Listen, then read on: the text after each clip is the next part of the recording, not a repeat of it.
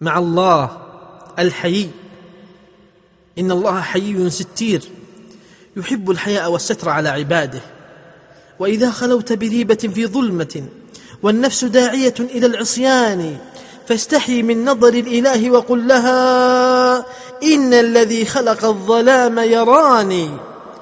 وأما من خاف مقام ربه ونهى النفس عن الهوى فإن الجنة هي المأوى. الله يوصف بالحياء على ما يليق بجلاله وعظمته. الله لا يفضح عباده عند عصيانهم له. الله يلقي عليهم ستره. الله ينشر لهم صفحة. الله يمدهم بغفرانه. الله ذو العفو والجود والبر. فهو الذي يستحيي من عبده أن يرده وقد رفع يديه. والحياء منه جل وعز أن تحفظ الرأس وما وعى. والبطن وما حوى وأن تذكر الموت والبلا. إنه الله الحيي إنه الله جل شأنا وحسبي. إنه الله سلوتي في صلاتي.